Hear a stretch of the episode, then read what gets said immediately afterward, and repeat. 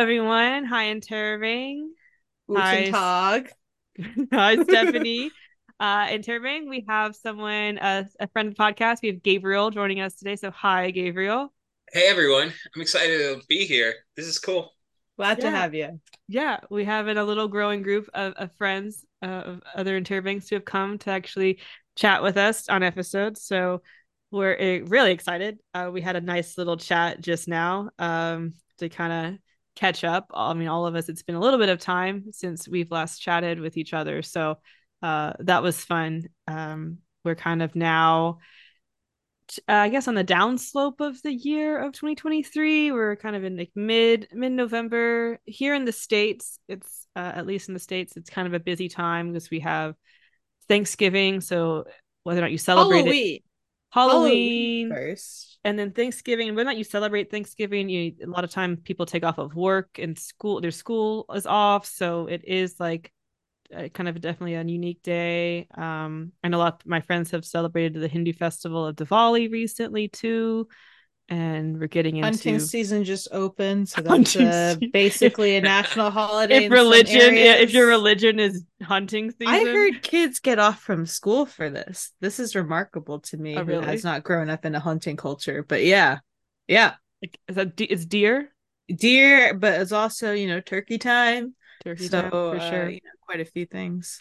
Um, so that's when we're recording, but we I think we're probably gonna be releasing this. So hopefully you'll be you're hearing our voices from this episode either kind of at the very end of 2023 or maybe we'll be in the beginning of 2024, which is I guess I'm getting more comfortable with that idea.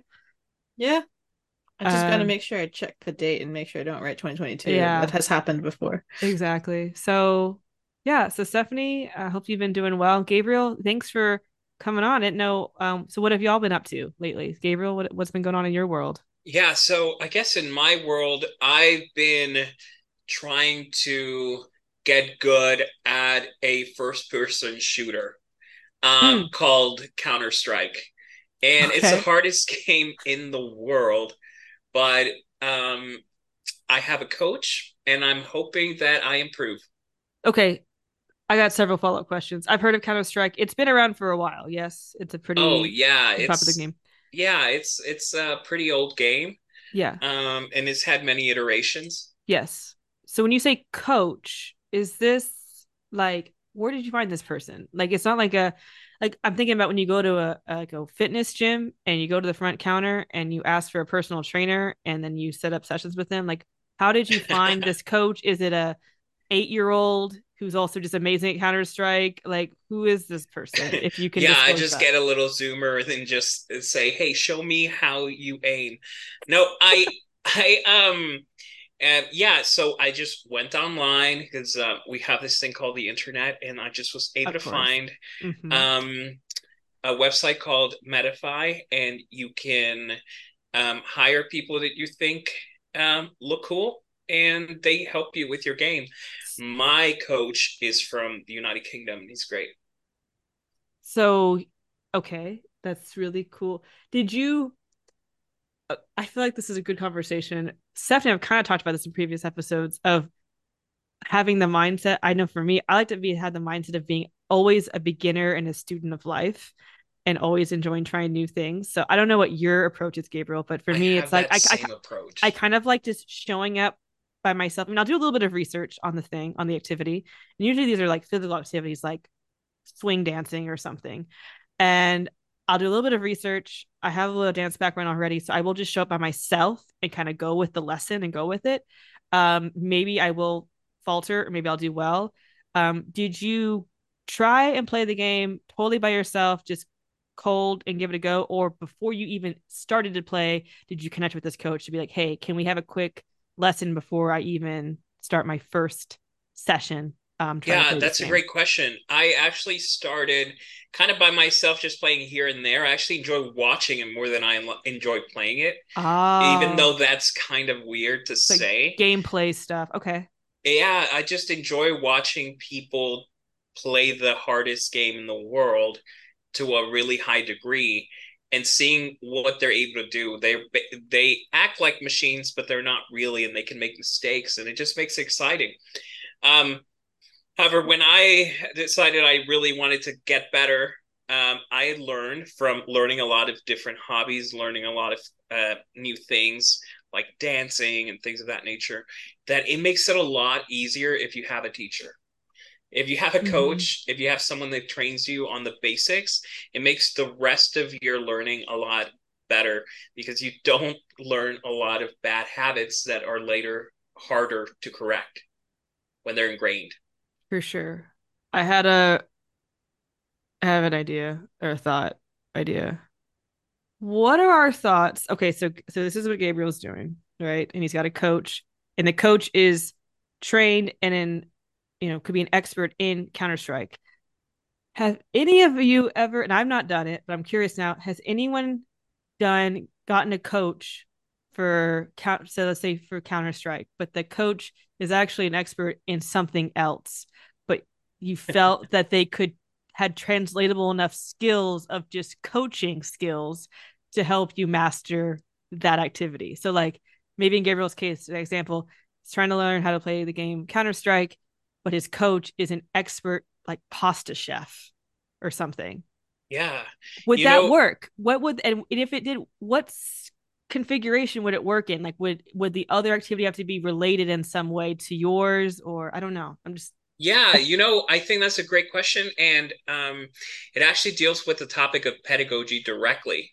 So, this yes. is what pedagogy actually is, which is the ability to teach people subjects, even if, like, you yourself are not um, an expert in a particular field, you're able to explain concepts and yeah. help people grasp concepts better than let's say an expert in that field would be because their skill isn't to explain concepts to people their skill is to use the concepts they're familiar with to then create new things and so experts don't normally always make the best teachers mm-hmm. and um, that's something that i think um, a lot of people have misconceptions about you can think of like uh, any college course that you might have taken with an expert in their field it was extremely boring. That you like, yes, everything was technically correct, but was it easy for you to grasp those concepts as they were teaching them? The answer is probably going to be no. You think about like the the the professors who who really passionate about not just their subject but also getting you to be passionate about their subject that's where you learn the most they know how to engage and like bring in the audience's level and bring it to an under bring complex perhaps concepts uh, and and bring it to the audience's level of understanding in a yeah. way that they can grapple with that like even let me give you a famous example. So there's like in the school of pedagogy there's two main people. It's uh uh what is it vygotsky and Piaget or i can't remember his name. But anyways a french guy and a russian guy. And their approaches to even pedagogy or teaching the art of teaching is are are different. The russian guy because of his history relies on this concept of using uh, social interactions to learn more effectively so he wants people to use the community around them and to get their community engaged so they can learn better mm. so you would have for example project based learning so that's kind of what project based learning is yeah. that you're working together with another team and eventually you actually end up learning more because um, you can specialize in your own little thing, but you still have to put some kind of project together. And in that putting that project together, you actually synthesize all the information that you've taken in. Um, well, it but, also kind of ties to like yeah. memory type. Like I know for myself, my episodic memory is like my strongest memory type if it's like i can remember a holistic story with all the details and stuff of that situation versus just drilling like the same specific thing like the semantics of something um so yeah i, I definitely work better in that like project kind of yes mode. i yeah. making a story out of something mm-hmm. is usually the best way to learn that's that's actually what keeps humans entertained in, in general um uh, I, I know you guys like philosophy, and so there's this guy that I really like called Arthur Schopenhauer, and he talks about every consciousness being its own essentially reality uh, because it, their perception to no two people's perception is going to be identical so they have different life experiences. And things that you're born with will shape that reality and so that's why it's so hard for some people to understand each other and communicate. Um i, I like it, schopenhauer because the way one example he extended that um kind of approach was like when you're raising your children like in a family is really to and like allow saying that that exists even for children that they have their own consciousness. And as a parent you try to create a world for them where like they are informed and have structure but at the same time have options to kind of choose their different paths of like beliefs like specifically when it comes to like religion for instance. So and how that like gets really complicated and intricate when it comes to like parenting. Um, yeah. and yeah. what and um an, uh, another interesting point to make is that um, when trying to explain that concept to people, they normally, I, I think they probably would say, "Oh, I understand" or "I agree," but um, but I don't think they actually really know what it means for a child to have a, its own consciousness. Um, it'd be like I, I I explain the concept of consciousness to to a person in, in this way so they can understand. Um, pretend that your body is your android body right? That um, you were going to get before uh, you got your mind. And your consciousness is the usb stick that people will upload into that android body to give it a personality and and uh, give it its wants and desires. And so if every individual consciousness um, is its own separate um, um, it's its own I guess separate like, identity. Yeah, unique. It's unique different than identity. Yeah. Yeah, it's separate from the body's experience also. So the body is one thing and then the consciousness is another. So like a consciousness can use your brain to give it happy chemicals if that's what it needs. It's a good thought. Sorry, like it is. It's, wild? I'm I'm like sitting in silence, not because um like good thought is is not profound enough. I'm like reveling and enjoying yeah. the thought process and like uh yeah. And so Schopenhauer it's... says that like um that this consciousness uses your um faculties for its own ends. So uh, the main thing it wants is to survive so this consciousness will use whatever tools it can to make sure it stays alive. There is a real there's always this really cool ongoing discussion between the medical community and, and philosophy community in terms of like the neuroethics, especially um, around consciousness and, and things. So then, in understanding your own consciousness and understanding that, um, and that it's like a, a thing in and of itself, you can start to address the things that you do to soothe that consciousness. So philosophically, well, not just speaking, soothe, but converse and interact with, and yeah. and connect to, and under try to understand. Yeah, yeah, and then you'll understand why, for example, your you know if you have anxiety, your adrenaline will shoot up because your consciousness is for whatever reason threatened and you don't uh, might not even understand why initially. So, um, for example, you might be threatened by a person because they might represent something that to your consciousness that um, is a danger to you. Right when things are imprinted on what's considered your subconscious. Also, in terms, I realize this is very uh, a very uh, English bound discussion. So hopefully, uh, I don't know if there's similar concepts in in your culture, but but yeah, your your subconscious or like a deeper layer where things might be imprinted on. It's like to explain why you might react to someone a certain way without really exactly. understanding why at, at, first glance. Yeah, and I think it's it's pivotal be, to understand because Schopenhauer then talks about projection. So, or or the he wrote this book called The World as Will and Representation. The will is that consciousness, right? That human drive survives So he just described it as the will. and uh, representation would be how this consciousness is able to perceive the world around it and um, it does it through its five senses so touch smell listening being able to see um, and those things are different for everyone um, so in, in any case schopenhauer explains that um, a consciousness will um, act based on this stimuli.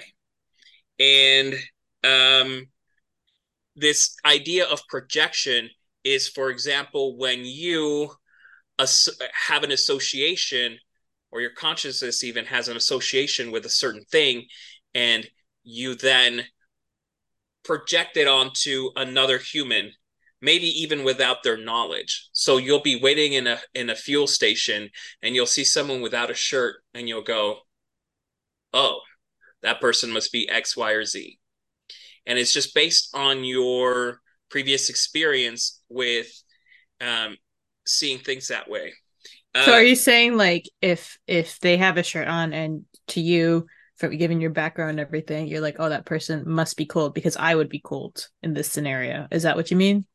Yes, or okay. or yeah, and so you assume a lot of like needs or desires of other people through just what you're projecting on them and you act and you treat them accordingly. This happens a lot in human relationships also when people let's say in relationships project this idea of like their mom or their dad onto their partner um, whichever way that might be um, and and um, and they might act or react in a way that's consistent to that behavior that they've experienced with a, that symbol in the past. So um, they'll be childish if they want to be childish or, or whatever. That it, it, then they're they're comfortable in just being able to project um, all those things onto them, and it's not necessarily fair because sometimes that other person has no history of whatever you're projecting onto them. They use familiar notions because they yeah of familiarity. That's what I was gonna say. Yeah, a lot of times, yeah, people will find themselves not realizing it um, in their relationships that are yeah tend to be more familiar than they think. Uh, have you guys? This is a weird, weird tangent, but have you guys seen people who, like, you knew someone, maybe like your best friend elementary school, and then you see someone who looks exceptionally similar to them like in college or in work like down the road. You know it's not them. They have a different name totally different like location. But because of that like familiarity thing you when you walk up to them you kind of like ex- expect that same level of interaction that or like the friendship or whatever will yeah. go to that level of interaction but you know they may have a totally different personality and there's such cognitive dissonance yes I've had that. It was so funny and weird. Uh, I loved it. I was um in a ballet class. This is yeah. uh several years ago. I mean, but I was like, I was an adult in an adult ballet class. Um, it was in a pretty large studio, and I don't know, it was like 35 students or so, and uh, I didn't know anyone. I just went by myself, and um, we were doing stuff at the bar and I just noticed, I mean, like, you know, people are looking at each other like strangers, it's fine. This one student, this one girl, like she looked at me weird, like like very intently. And she like it was not like she waved at me, but she kind of like did a little like funny face, like a smile. And I was like, I didn't know it was that me because across the room. But throughout the whole class, like she just kept looking at me and doing things that felt too familiar, like too comfortable. Yeah. And then you could and see like, her, I don't even know you. you could see her like wincing at herself of like, oh, stop it. And I was like, I don't know what's going on. Um, and then at the yeah. end, she goes, I'm sorry, you look just like my friend growing up, like from primary school through high school. And like same hair color, same everything. And it was also my expressions. It wasn't just like if you took a photo of me, she said it was my expressions I did with my face and um she goes i'm sorry it was awkward because i kept like feeling like oh my gosh that's my friend and she did show me a picture of her friend and wow yeah it was wild and we sounded the same she said like our voice sounded similar and her friend lived in canada and all about the same age and i think it was extra special for her because she, this friend did dance with her. So it was not just like seeing a stranger who resembled this friend, but seeing that person in the same setting that you'd usually see that friend in. Yeah. And I was like, that's so cool. We had a nice chat. And she was like, "Do you want?" Like, and we took a picture. She's like, "Can I take a photo with you?" And I said, "Sure." we took we took like three photos together, and she's like, "If you want, we can like exchange phone numbers." And I decided not to. I kind of liked this free, The one off. the one off. but are you sure she wasn't hitting on you? I'm sure. So she seemed completely overwhelmed with like, this is such a weird. pho- Yeah, there was.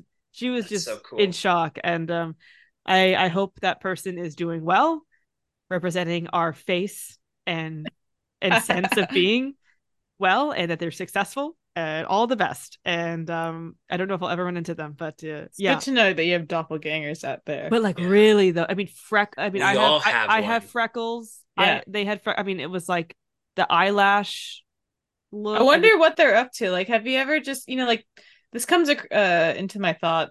I don't know if it's like an intrusive thought. Just like when I think sit there, like you know, people watching, and I'm like, I wonder what this person's doing in their life, or like, I wonder how it's going. Are they happy? Are they sad? You know, they're pretty neutral when they walk by, but like everyone's got Oh, thoughts going on in their heads. yes. And like, And- what are our doppelgangers doing?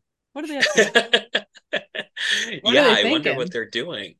Um, I've always wondered what it what my consciousness would have been like in different circumstances if it if if I had a different life, like what I Mm. could be.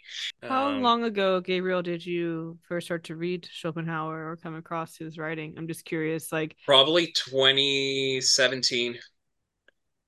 I'd Okay. place like okay, 2017. so it's been it's been like like yeah, so it's been a couple while. years. six six years. Yeah. Um, one thing I think, what not even limited to philosophy, but any kind of writing like that, I kind of like to map out, uh, like the journey with it. Like maybe I Mm. don't know how it was presented to you. Like, did you seek it out yourself, or did like somebody you know like say or give it to you, or was it like an assigned reading in school? Like, what? How was it presented to you initially, and then like what if you could like map out your experience with like maybe did you first read it and then like I don't Oh, that's I don't- that's a good question. I And don't- then when I did don't- you internalize it? yeah, and like did you and then, then like what was the gap that's a between the first exposure where you're like maybe maybe you did take it maybe it got you right away or maybe you're like i don't get this this is stupid philosophy i don't resonate with this at all was it like i don't know two years later on that you again like saw it on a bus stop yeah. I I would say that I first learned about it probably in 2012 because um, if you read any philosophy at all, um, you are familiar with different ideas, even if you don't necessarily, if you're not well versed in them. For example, existentialism. So Arthur Schopenhauer is considered to be the godfather of existentialism. And um, you might hear that word and you go, oh, okay, yeah, existentialism. I think I understand, right? The human experience. You you think you understand, but um, and so maybe I I um, you know watched a couple YouTube videos about him or what have you, and it it didn't resonate with me at the time. Later on, when I revisited uh, did philosophy, you did you look at like other existentialists like albert camus or jean-paul sartre or just- yes, yes, but it didn't click. none of it clicked. Okay not even None of it clicked. okay. I didn't really understand how And this that. is, and this is 2012 this is 2012 yeah, okay. This is 2012 but um in any case later on i uh, became familiar with um shrooms and so if you've ever done magic mushrooms like mush mushrooms when you say shrooms.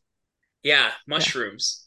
And um um i think i understood the separation between my ego um and i guess uh, what that is. Um and so then that started get me thinking again about the existentialists. And since i've understood that separation at least from in my mind um i then their words started resonating with me. Um and this is And in 27 this is 2017 yeah, and in particular, there's this great YouTube video, great YouTube essay about this uh, anime called Neon Genesis Evangelion. And it's weird, but they're tied together, I promise.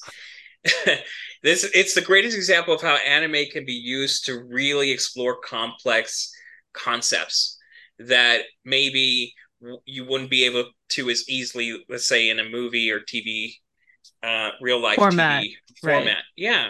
Mhm. And um, in Neon Genesis, this is kid, robot suits, they fight. However, towards the end, the last two episodes seem kind of jumbled. They don't really care so much about the robots fighting anymore. They start talking about feelings and what it means to be a human. And um, the the last episode in particular is wonderful in terms of the artwork, but for a for a regular person that's not super into artwork and and symbolism and what have you, it just viewer. looks like a jumbled mess. And so once and that was the ending to the show. Um and people didn't understand it and people wrote hate mail and um Was it a different like director of those episodes or writer? Like did, sometimes it no, happens. it was all the same director and it all, was all, all the same team. Okay. Yeah.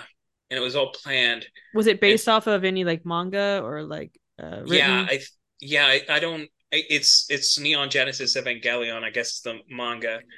Um okay. So I didn't know if like if like there was no show. original source they had to like come up with something for the ending, but or it- quickly adapt if they hadn't written the ending yet. Yeah, the Yeah. last episode was um, they had financial troubles because they were they had they ran out of budget, and so the last episode they still needed to convey that message that they wanted to to show to I'm make the picturing like show like make popsicle sense. sticks, like Yes, yeah, that's some of the, The freeze frame of- Instead of the freeze frame, like animation. really basic budget, but like some still- of it was that yeah and it would morph into so it would start with like two popsicles or whatever but then it would morph into something ob- abstract and from that it would create other Mm. abstractions and and so and and all while having like kind of like this monologue in the background of this this guy having an existential crisis. Oh, like the scene in Blade Runner.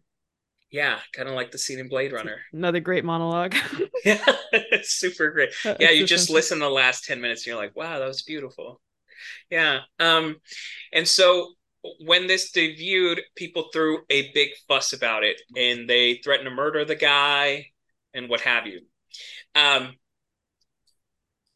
later i found this youtube video this guy had made that said episode 25 and 26 of neon genesis evangelion is actually good. And i watched it. It's an hour long and it talks about the problems of um, having an existential crisis in um, i guess for any person once they do have an existential crisis. So you're I'd saying it breaks it. down, it breaks down like so despite the bad art or whatever, you know, financial issues that they had to deal with, it's actually quite articulate in in what um it's trying to convey. But Yes. to casual viewers who are just doing it for the plot or the story, not necessarily for the character development or investment or whatever, they they just kind of casually dismiss it and they don't try and look deeper at what the root cause or um exactly evolution of this individual. I kind of Yeah. like the idea. I mean, I understand, like, yeah, unfortunately, I guess they had like budget issues, but I feel like that. I mean, I, I guess it ended up being more negative, but it gives the by having a different budget, by having a different artistic style. Those last two episodes, it kind of breaks things for the viewer, for the audience to be like, wait, something's different. It kind of snaps you out of A little the- jarring. a little jarring routine and i think by snapping you out of it like like the like the kick and Inception or something it makes your mind think and more and be more open and look for changes and look for new ideas. And so maybe it kind of worked out because it was the kick for the audience. And by presenting that different kind of material and a different kind of message in those two episodes i wonder if it really like you know just penetrated in a different way. Um yeah Yes, kind of that's exactly what but happened but I guess it was like a little bit more negative, taken more negatively. But I feel like if it was done in the same artistic style, people may not really have noticed how different it was. Like it was kind of a, a simulated, um, The neurotic- fall or the kick, the kick and the kick, yeah, or it's like a simulated neurotic break, and when you have a neurotic break like everything is very plastic and moldable and can get you thinking about new things. So exactly. so maybe that yes. Yeah, but, but maybe the And majority exactly or the or the ba- or kind of the, the bandwagon fan base like took it negatively or they didn't care for Well, it yeah, but- people just want to see who see him win the last fight against some robot, but the Yeah. last two episodes didn't even have to do with robots. It had to do with um the individual. So I'd be curious how- how it's aged. Yeah, I feel like I would I would wager that now that the the this dust has settled and the and the, the, The initial come down, shock. the shock, Yeah. People The, will the revisit it renaissance. in a more calm way and be like, oh, I really appreciate this. Like now." Star Wars, the prequels, my god, they got dragged so bad. And then If you just go back and watch it, it's fine. Like I think Yeah. I in, got introduced to the Star Wars. Like I think uh one, two, three had come out, right? We're talking uh Like episode Phantom one, two- Menace, like Clone episode one, two, and yeah, three? Yeah. Revenge of the Mhm. Sith. And I so I hadn't had prior exposure to four, five, six, um, the the OGs, right? Um beforehand. So I decided to read the books and then watch the movie and you know, like immerse myself in like whatever George Lucas had intended it. That's why, you know, one, two, three, four, five, six, I guess. Mhm. Um, and so I found no issues with the story, you know, because I was like, okay, I Mhm. see little Anakin, and then he becomes, you know, uh, spoiler alert, Darth Vader. Uh, Oh, and then no, you know, like really? we follow like the, Oh, the twins. Gabriel- Gabriel has to leave the call You know, now. like Darth Vader Talking goes bye bye. Um, and then you know, like uh numbers uh is it seven, eight, nine? Yeah, they came out, and then all of a sudden that was the atrocious one to hate. Um, and of course, you know, as each one came out, there was just progressively more and more vitriolic hate for each movie. Um, and and like now one, two, and three are embraced as like works of art, masterpieces. You know, like before they were just ridiculed for the memes, but now it's like, oh, they set this up actually pretty well. But it's Yeah. it's like the shock of the times of what they wanted, and now you've accepted it as like canon. Okay, And so now what? Right? And I, think that happens with art a lot. Yeah. Because a lot of artists, unfortunately, are born ahead of their time.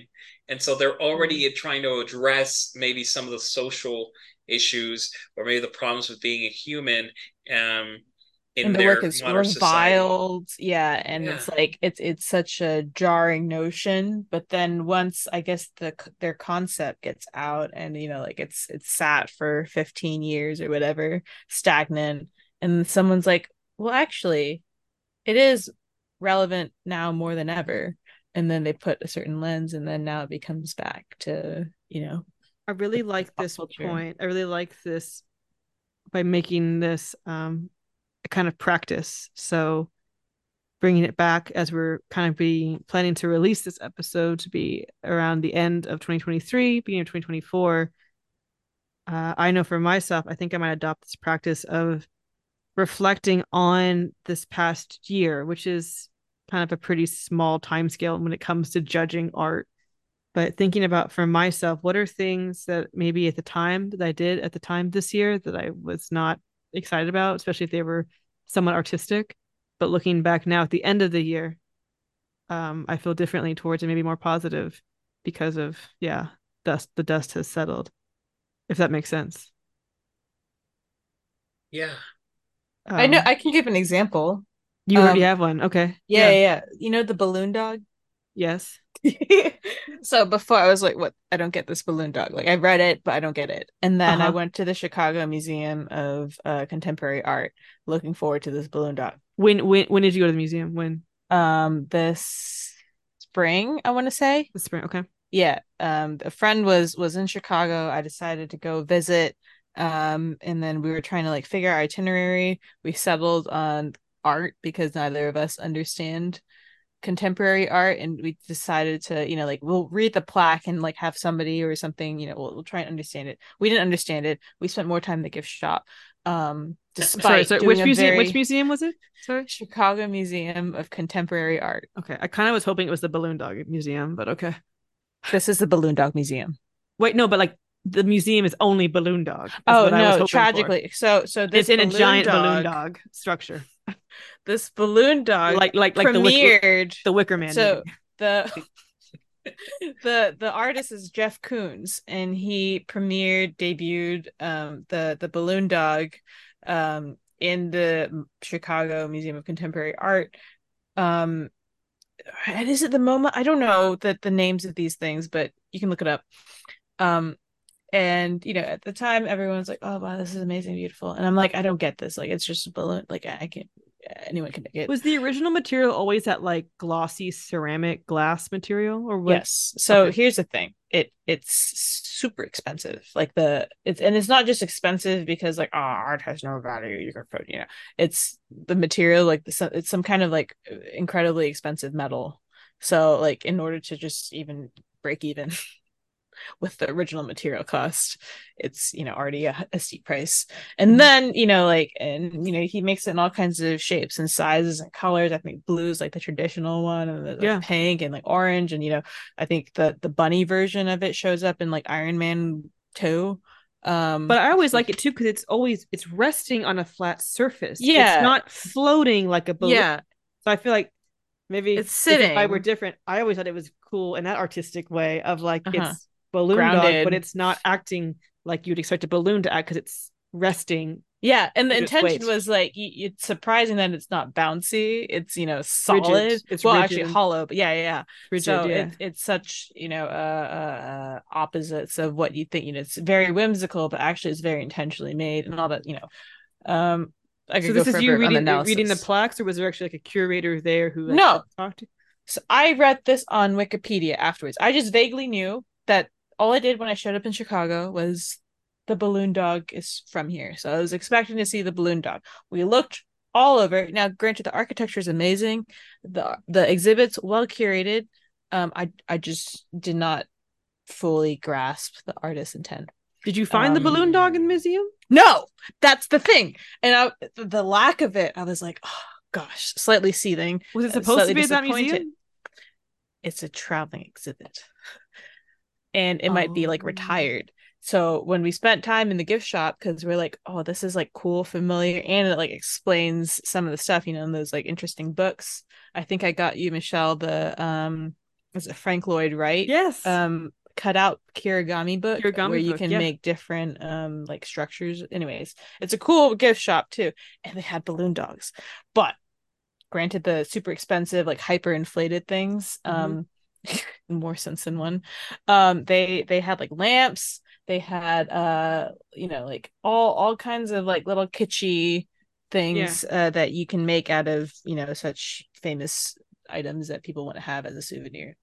And i was like i'm not going to buy into the super expensive thing. It, despite you know i saw a balloon dog that was like a reasonable size like an actual you know maybe eight inch tall 10 inch wide balloon dog or so. Okay. Uh, this was so expensive. It was like $60 and I don't want to pay $60 for something that size. You yes. know, just to sit on my desk. So I bought the cheapest one to like sort of my own version of spite in the face and i got this wee little balloon dog that was i think like made of rubber um and it's it was only four dollars it's maybe like an inch two inches long at the Is most. it like an eraser? or no? no, it's not an eraser. The best part is it's jiggly. So it kind of does behave a little balloon like. Um, oh. and so whenever I feel stressed at work, I just kind of poke at it and it just kind of does its like little flubber jiggle and it, it brings me endless joy. Um, but you know, I guess art so now you like it. now you like it, but in in this now it brings me pleasure ta- to see it because it's yeah it's it's i find it quite affectionate when i have now assigned my own meaning to it not society's like uh, hoity-toity interpretation of like oh i don't know i feel like that's kind of what art can be about really yeah like you make yeah. it your own you make your own um you have an meaning to it, you know so. that's why some artists don't ever explain the yeah. the lyrics to their songs. So one famous example stairway to heaven.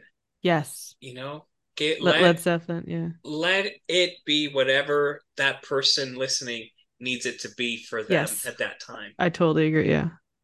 Well, we also have some music to share as well for this episode, actually, um, where I feel we can kind of continue this thought. So, uh, Interrobang Gabriel has a few songs to start out with. I do. Um, the song uh, list I provided is um, something I wanted to show something different, but nevertheless, um, kind of together. Uh, my first song is called "When You Grow Up, Your Heart Dies" by Gunship.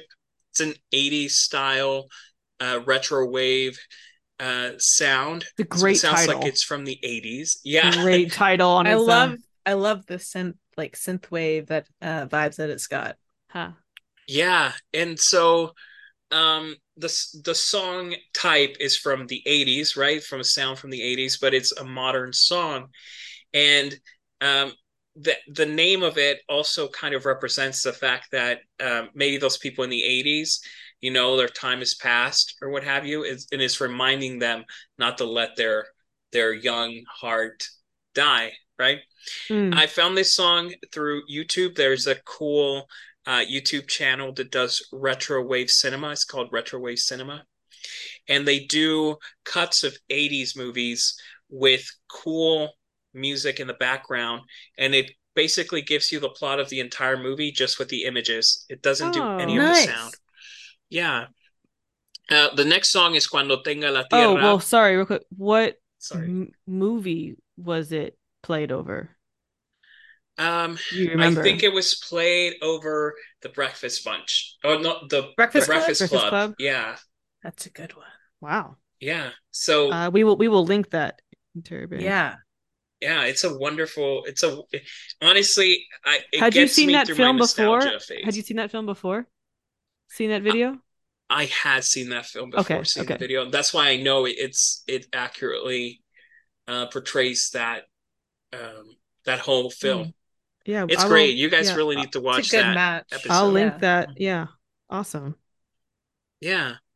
My next song is Cuando Tenga la Tierra by uh, Mercedes Sosa.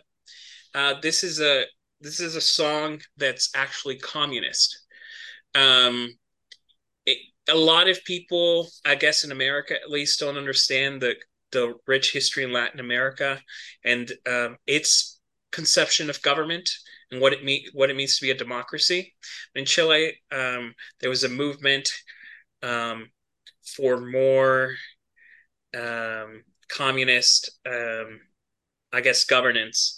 And the song literally translates to "When I have the earth." And so you're talking about the in in communism. There's this concept of the non-land havers versus the land owners. Mm. and it's it's um yeah, it's a wonderful song. The next um, one, so I'll just interject intervene. So we've actually covered songs by that artist Mercedes Sosa. Um, episode thirty-two. Um, we discussed um, Alfonsina y el Mar by her, and then she actually sang a song with Shakira called La Maza. Um, I uh, had been recommended this artist by a close friend, so uh, oh, that's awesome. yeah so actually this is this is episode 60 but episode whatever i said 30 32. 32 those are the songs we covered in that episode so Nice, uh, nice, a little bit of a connection yeah Full circle. uh-huh Yeah. The next song is Delusional by Blackwater Holylight. They're a female band. Um you there's not even lyrics on the internet yet for this song. This is very small artist or Oh, okay. very small group, but they convey or they are able to convey this feeling of despair and sadness so well in their sound. is it despair or sadness due to can you tell or distinguish if it's due to an internal or external cause I think it's internal. It's and like an internal battle. When you listen to the song, it gives you the feeling that there's like an internal battle in this person's soul, this person's being, Mm. um, and that they're struggling with reality. They're struggling Ah, with the pain that is reality. Again, going back to existentialism. mhm. So so I wanted to recommend that song. And uh, my final pick is uh, Sudno by Molchat Doma. I probably said that way wrong, but it's a because it's in it's in uh, Russian. Um, this sound is what's considered in the doomer genre. Doomer music is considered post punk. Um, more like, yeah, we know the world is terrible and maybe we can't change it. So, so what? Mm, Um, okay. That makes sense. it's very dark, very depressing, very industrial. Um, you can think of a city or cement just by listening to it. Um, So kind of it's like post like Soviet era as well of Like exactly. brutalist kind of. Yes, Mm, exactly. So it's a time when a society was struggling with its identity and whether, um, you know, it would it would keep going. when, when, so, when did the song come out? um, let's see. Is it is it recent or It's more recent, I More think, recent, okay, but okay. it's, um, but yeah, it's a wonderful song. it seems like Um, a song to I don't know. I guess Sit by I a fire pit and just kind of like stare Mm. into the darkness. I'd also like if I was by myself, I don't know, sometimes like at night, I know people have it different times of day, but for me, it's like late at night, like I'll go to lie down to go to sleep and then I'll like wake up right back up like an hour or two later. Like, all of a sudden, I just have this sense of like panic and anxiety because it's like maybe something I was reading about in the news or just witnessed that day and it was just really stressful and intense and made me feel like that, you know, lead in my stomach feeling that Gabriel was describing of like just feeling really um upset with the state of the world and things and, and like a fear. It's like a yeah, it's like a it's creeping fear. yeah, This seems like a song that I would listen into because it would be attuned to where I was at and Resonates with you. resonate and it would be like basically like having let it like the equivalent of like someone being there to talk to me about that feeling. Mm-hmm, mm-hmm. yeah. I could see that for myself with the E- song. even the lyrics translated to English because they're in Russian, Uh-huh. for example, give you the idea of what it's trying to convey. Not cozy at all, hard to live, but cozy to die. Mm. Enamel bedpan, window, besides table and the bed. Not cozy at all. Hard to live, but cozy to die.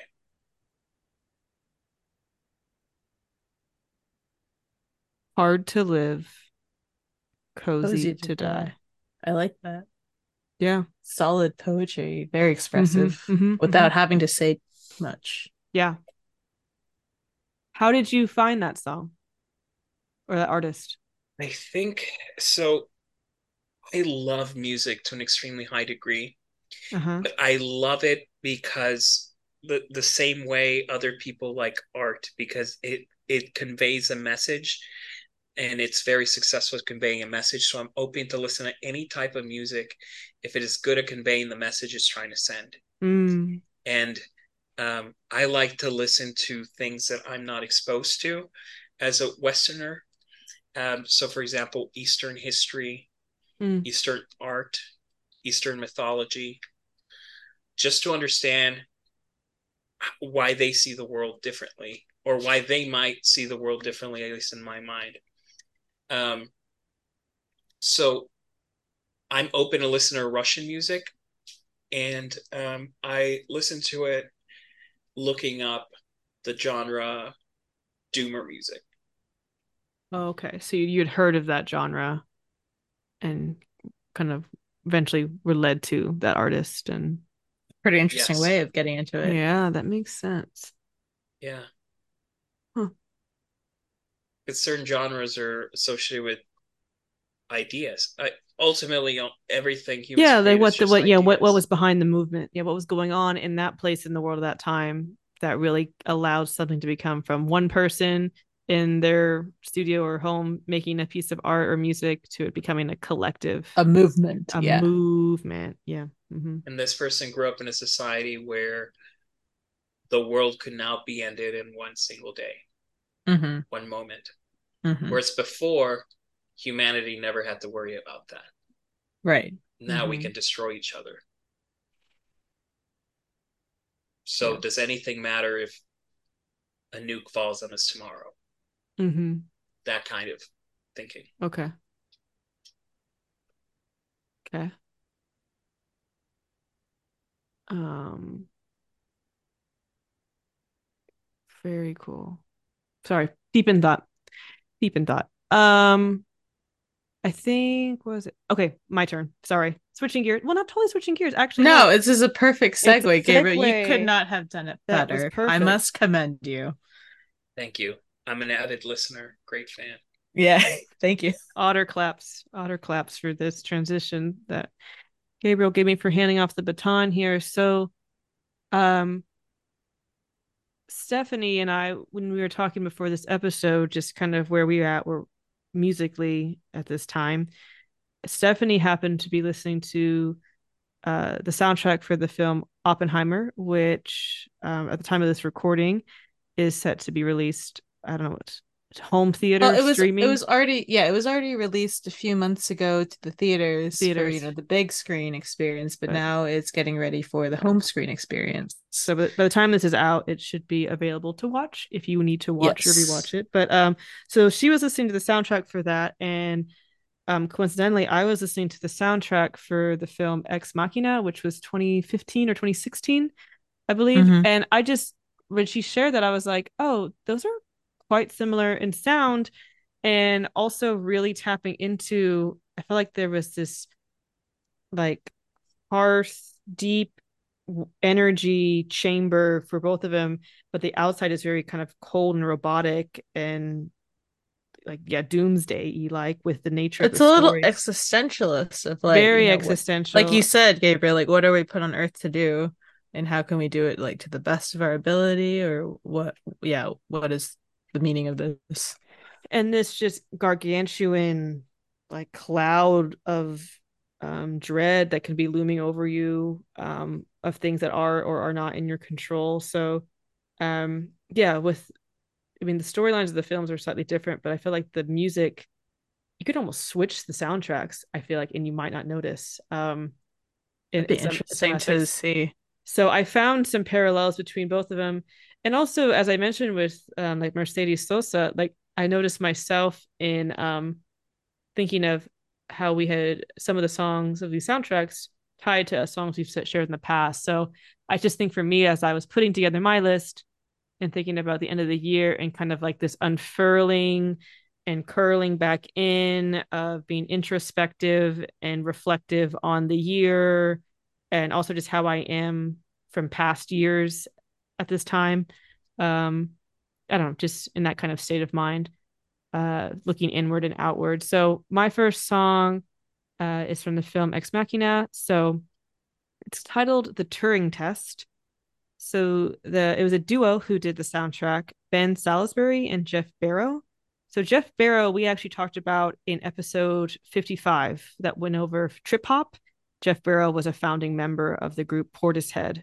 Um, we talked about Portishead and um, Massive Attack in that episode. So I thought that was neat because that was an episode we, we recorded not too long ago this year. So um, the Turing test um, is kind of a, one of the opening songs of the film. The next, also from Ex Machina, is called Ava, after the um, Android. android character and i liked how um i did a little bit of research and um that for specifically this track because she is an android um but there's a lot of intention to convince um the character that's played by Domhnall Gleeson one of Stephanie's favorites uh, but also the audience that she has this warmth and humanness to her. So apparently the song they thought about kind of like a lullaby basically to like a fairy tale quality that was very simplistic and organic and naive sounding um, to kind of help you fall in love with her. And not realize that she is just totally programmed. I felt that that song Ava reminded me a lot of a song um, by the Mm. artist Brian Eno that we actually talked about way back in episode Front of the podcast, Brian. Eno, you know. yes, one of my favorites. Um, but the song Ava sounded very similar to like the little like occasional like chime tones, um, from Brian Brian Eno's song called One Slash One Remastered. It actually was also inspiration a little bit for our song intro and outro song for this podcast of like the airport chimes because his Yeah. that that album of his was called literally called music for airports or something so uh very calming with the chimes that we have with the kalimba we use for this episode so Amazing. ava and the Brian Eno song I felt were kind of paired. Um, but uh, I think the next is when we're kind of branching and connecting between the two movie soundtracks, Ex Machina and Oppenheimer. So from mm-hmm. Ex Machina, we have what's called I Am Become Death. And um, from Oppenheimer, the song title is called Destroyer of the Worlds. They both have a, to me at least, a very similar sound. So it's interesting when I was doing the research behind both soundtracks. So for Oppenheimer, so uh, Nolan, the, the order that it, I'm trying to think of like the perspective of the composers, right? So mm-hmm. for Oppenheimer, uh, Nolan first kind of shared the script with the visual effects supervisor, Andrew Jackson, um, who kind of, I know it's, I always think of like the US president when I say that name, but it is possible to also have that name, Andrew Jackson. um, person named Andrew Jackson, who's this visual effects artist, um, put together uh, the images, kind of the slow motion, very, uh, very kind of, um, I don't know how to describe it. Those images that show in the movie Oppenheimer, if you haven't seen it, but to show like fusion and fission and different um it's like little particles just particle kind of... interactions and things. It's very cinematic. So yes. he put those together um so footage of like particles waves chain reactions and things. And so then christopher nolan showed that footage to ludwig ludwig yeah. Ludwig Göransson, who did the soundtrack for oppenheimer. So he showed him these images to come up with the score. Um so and on top of showing him these images nolan also made clear to not really give any specific direction on how he wanted the score to sound. He just kind of told uh, the composer to kind of think about representing Oppenheimer's character and really use a lot of violin. So he wanted to kind of really exemplify the tension uh, of the highly strung intellect and emotion of Oppenheimer with you know the the scale of what he was doing in working on you know in Manhattan Project and whatnot. So uh, Göransson you know, really used a lot of violin. Um, his wife apparently is a violinist who helps him with a lot of the vibratos and a lot of like microtonal things to really try to convey the anxiety, like the looming doom anxiety that mm-hmm. Oppenheimer was experiencing. Um, and where it kind of started out as in the beginning, at least, more romantic and sentimental sounds. And as the soundtrack progresses, it becomes kind of more like neurotic and horror and paranoia as um, wow to kind of it to be it was a nice like parallel of what you're seeing on the screen as a viewer. Um so he did a lot of things like increasing like a thumping bass and metallic like ticking sounds synthesizers but also very intentional with mono production so very minimalist sound of like a single instrument or tone. Um another thing that stood out to me was both uh, Göransson and Nolan made clear and they did not use any drums in the score. They felt I read that mm. it would be mm. too militaristic. Mm. Um, so they instead used the, like the percussive elements, like like there were some stomping noises and mm-hmm. ticking and things. There's like the um, blare of the synth, which is I think in like an evolution yeah. of like the Inception foghorn. Um, but yes. it's really it's really cool, well done. Um, can I share a text that I sent to my cousin about this song? so I was like nerding out about about, about Destroyer the song, like the music analysis, because I'm a music analysis nerd. about about which Please. song? Yes, Destroyer of Worlds. Uh-huh. So I was like trying to give her like a a little like oh you got to listen to this. Here's why. So and this this cousin um studied physics, so like that's her major, and so mm-hmm. um she had seen the movie, loved it. And I was like, I like that it uh, starts floating on a pensive notion and then drops into an abyss of the overwhelming unknown. And I was like, I'm impressed with even how I wrote that. Um, but it it kind of is, and um, yeah, it's just it, it just kind of resonates and echoes in me. Is, and yeah, go ahead, go. Is isn't it amazing that one consciousness had an idea to convey and mm-hmm. use one of the five senses to convey that to other consciousness? Yeah, and then we're mm-hmm. able to understand the message with no words. Yeah. Mm-hmm. Just sound. No words. And like if you turn up the volume loud enough, like it becomes that percussive like touch that you mentioned. And then you can kind of visualize your own. And maybe I don't know about smell. um so what but, yeah, and so I love yeah. that because it's it similarly, again, totally different director and movie at Ex Machina, Salisbury and Barrow, they also did not use any drums in their score Mm. and also were very minimalistic. They also use a lot of orchestra and synth score, Mhm. and they also did a lot of the slowed down, warped brass noises, like the slow Mhm. horns.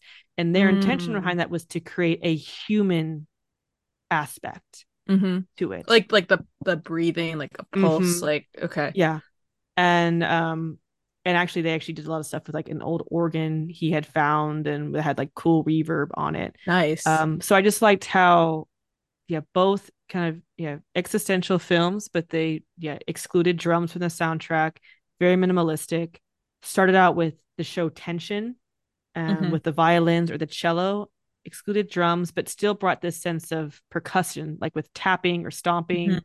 And with the horns and reverb and stuff so in I general, that, unease, yeah. un- exactly so that was how i kind of connected that was kind of the real fusion between haha, fusion mm, uh between these two soundtracks uh I see what you did there. uh, yeah. Interrobang, this is a little tidbit for the future. Woohoo.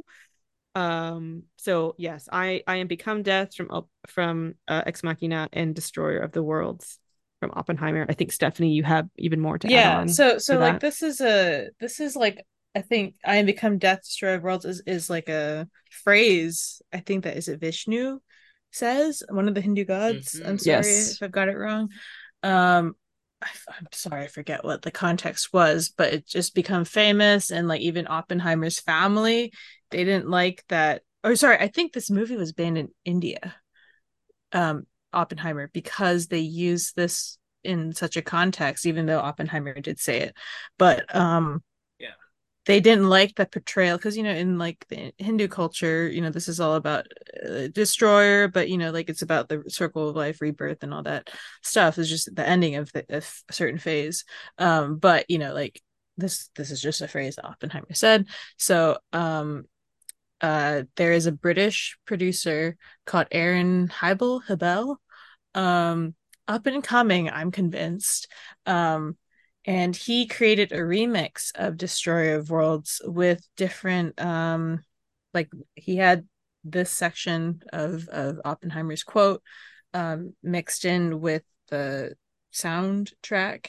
And he is an edm producer. Like there's no question about it. He's edm trance um and he somehow made something that was so unsettling nervous energy um you know just like you know it's on the edge of something. And then you got the bass drop um which kind of like helps resolve a little bit of that but you just, you just I, my my mind went into like overload just like kind of going to that rhythm and like feeling where he was going and like he's introducing a bunch of different layers to it like there's depth to it there's you know like more of the um i don't know how to call it like the upper higher elements um not tonally but like there's a variety of textures with the music so i appreciated Yeah. that um and i can see it going really well in like an edm crowd you know in like a Oh, okay. Um and that's such again cognitive dissonance to me because you know this is such uh, intention like originally the intention was supposed to be quite somber and you know like respectful almost. And then um you know like when you're kind of raving and jiving to like the music um it's it's such like a usually joyous occasion. Um but also kind of like you're just channeling your energy into something that's just like bass pumping you know like yeah so it's absurdist in nature that people Yeah. are celebrating um such a dark message or what yeah and you can make what you want of it you know like when you hear it of course you know like uh so it's it's kind of a really cool way of like channeling that energy. So i i, I found it really quite amazing. Um and we'll link to this later but um i've got a couple other i've got one other link of his and he does a really cool remix of um Hans Zimmer's time um you know he has like this concert in Iceland it's in front of I don't know if this one is in the middle in front of the like giant church that looks like Asgard. Um no, this one is within a church. But he's got like an orchestra and it's just him sitting on or standing on a D, in front of a DJ table and Hmm. he's got a live orchestra and um the acoustics of within that church is like just absolutely tremendous, Mm. you know. um and he there's a way that he brings in different from alan walker's like remix of time but mm-hmm. it just resonates so well and he's got that like his extra little modern twist of you know his own personality and and extra flavor with like his other music that he's kind of like melded in. So it's like a nice solid chunk of time i want to say 12 minutes of just like his running through his songs but it's it's good. It's good. It's solid. Um it. i had to like replay that part because it was just to be there in person though to be there in oh, person would with the acoustics would be yeah. Yeah. Yeah so. i i love yeah that's great. I if um i wanted to mention too that like i know of this podcast hardcore history dan carlin if you guys want to have um the full context of what oppenheimer said when he oh, said, "Oh yeah, that's a great one." I become death, destroyer of worlds. I know a little bit from listening to the podcast. I know a little bit now about the uh, about that particular story, and essentially, you have uh, the god of death, right, in Hindu culture, taking on the appearance of a helper for this um, for this warlord. Um, and this helper is following them the whole time and asking them questions about life and death and uh, and why he needs to go to war with this other faction. Mm. Um, the end of that story ends when um, he's this this guy is just about to either win or lose. Uh, this warlord, and finally the the assistant says, "Okay, it's time for me to reveal my true self," and it's the god of death and she says, Behold, I become death, destroyer of worlds. She's gonna destroy everything. And it doesn't matter who that what they were fighting for, what the war was about. It didn't matter. It was all everyone was going to die. It's just end game. Mm. Yeah. And that was so you can draw your own moral from that story, but that's how it ends. Mm. With that's just cool. death. That's pretty nice. Um, is it me? Michelle? Yeah. Oh, sorry. yeah. Sorry. No, no, no, no. You had you had. One I did have two. Yeah. So. Well, you can uh, go ahead. I mean, it was just another connection between the two soundtracks, really, that and between two specific songs. I heard Fission. You want to talk about Bunsen Burner? yeah, Bunsen Burner. Um, there was a collaborator on the soundtrack, CUTS Cuts, um, for Ex Machina, and I felt like it really again paralleled to it's like a brooding, repetitive, like do do do do do do do do do do do do do. Kind of so more tension, kind of, but just yeah. kind of slower, less uh, manic. And then yeah, it does a slow build like halfway through, and I felt it was very similar sound to Fission yeah. from uh, Oppenheimer it's very simmering like it's uh, pun intended with the bunsen burner you know it just kind of like foments it grows but it doesn't really go anywhere there's no resolution to like what it's building to but that's kind of like a lot of the movie where it's just they both like... yeah i think they both of the songs take place like well into like maybe two-thirds yeah. when there's kind of the rising action of the yeah. plot so it's like definitely telling the audience to be like things Be are not lookout. Yeah. Things are not going well, not as smooth. Um, things are getting a little bit darker. So kind of a precursor to the climax. Yeah. Um and then I just thought that like all this brooding polyphony and stuff was very like resonant with my like just my normal thought process which i don't know if that speaks volumes to you or not or aligns with what you know of me um but I thought of another one that uh I forgot when this movie came out, Charlie and the Chocolate Factory, but it came out like a while back. The Tim Burton one? The Tim Burton early two Johnny Depp. It was early two thousand. Freddie Highmore. Maybe two thousand. I'll look it up. Go ahead. And I love this. I love the movie. Um, and I love the music even more. Um, and I feel like it, so it starts off with a little sparkle, a little tinkle, and then it just dissolves into like insanity. And there's so many different layers of like the instrumentation coming in, weaving in, weaving out. And you know, it's like in the movie, it's just showing you the process, of, like the manufacturing process of the chocolate and then how it's packaged. But it's so like it the machines look whimsical and wonderful but they're very precise and they know exactly what they're doing and um it and at the end you know the trucks tinkle off and you know they, they pull out of this like very precise configuration and then they ship all the product with the golden tickets hmm. out to the hmm. world and i love that you know like um willy wonka's factory it's so closed off from anybody but everyone knows that they produce amazing chocolate. And I'm not going to say that's an analogy to me 100%, but um I feel like my brain always just kind of like grinds with all these like many many layers of, of thoughts and I sometimes I find it hard to articulate like sentences to people because it's just going at so many different levels talking to people um just kind of slows things down and um it, it I think it resonates well with like all the different noise going on in my brain. Because so you think... because your brain could be playing the Willy if the movie came out in 2005. Um yes, wow. They're kind of so long. This has been like the soundtrack of my of just my brain forever and I didn't know it until the movie came out. You're like someone put a microphone inside your brain. But yeah. I'm wondering, so like, are you hearing this song but at the same time, like Bunsen burner with like that like repetitive like are you hearing both not bunsen time? burner. We're we're gonna go into the next two that really like i'm just trying to think of which songs are you hearing all at the same time in your head. Okay. Oh yeah yeah the next so uh main titles is just very imaginatively named. It says what it is.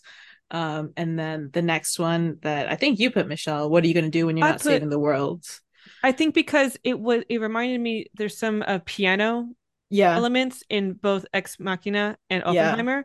Yeah. yeah. Um, and so I felt I forget what song it was. It might have been Turing Test or something. I can't remember now. Mm-hmm. Or I am Become Death. But it the piano, I was like, oh my gosh, like this could literally blend seamlessly mm-hmm. into uh the song What Are You Going to Do When You're Not Saving the World? From Man of Steel. From Man of Steel by Hans Zimmer. And so I just friend of the podcast. friend of the podcast, yeah. Uh, I know we talked about how I like to try to bridge songs yeah. that sound the same in certain sections. Um, if I had more interest, I would actually like create like mashups or blends of things, but I mm-hmm. just don't. This is funner for me. Uh, but identify Let that someone on TikTok do it. Yes, sure, yeah. So um, I did recognize like, wow, this sounds so similar. But instead of kind of staying with that brooding sense of like doom and dread, I felt like this song from Man of Steel took that and which makes sense because the character is Superman who's like will prevail and get through it all and still rise up and win or whatever. how I describe superhero. Triumph. He he will overcome Triumph, yes. his adversities. Yes. So it elevates upward and yeah.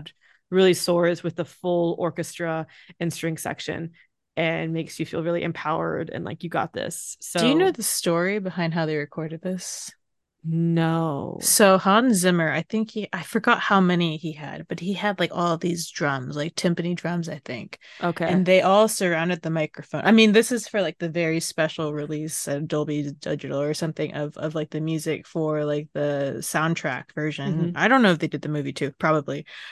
Um and they had two microphones in the center of this circle. And so they had the musicians just like do their drum thing um, but the purpose of the two microphones was to create that binaural sensation of like mm. stuff that's in the left of you and the right of you, in front of you, kind of a little bit in between. And if you, I think if you have the edition, I have not been so lucky to have this. You can kind of feel the drums, you know, because of oh. you know that that deep element that we talked about in the reverberation, in addition to the binaural spatial um layout awareness yeah that you've got um you can kind of like feel it pulsing within you as like the melody of like the horns kind of come in and kind of like wow. phase in and out and like that. yeah it's it really creates for such an atmospheric experience and so i kind of feel like you know on my more positive days like when i know what the purpose in life is like this one is the one that's like making my heart keep beating or my heart's beating because of this i, I don't know which one comes first chicken or egg but that's one that kind of well resonates. Um and then the last one is an also another organized chaos i think is probably the best way of putting it. It's like melodically it's a very simple song. It's called can you hear the music? Again ludwig göransson from oppenheimer. And it it's very simple. It like goes upwards a little bit and then downwards a little bit. And um you could probably a child could probably uh listen to it and probably write the sight reading if they've had a little bit of musical education of like how to write music from what they've heard but I think the way that they recorded it, they changed the tempo like 21 different times. So mm. it oh, goes up a little bit yeah. and then yeah, I remember. Yes. As it goes down, it the, it's not like it goes half the time. It the the tempo distance differs from segment to segment, but it always picks up and goes faster.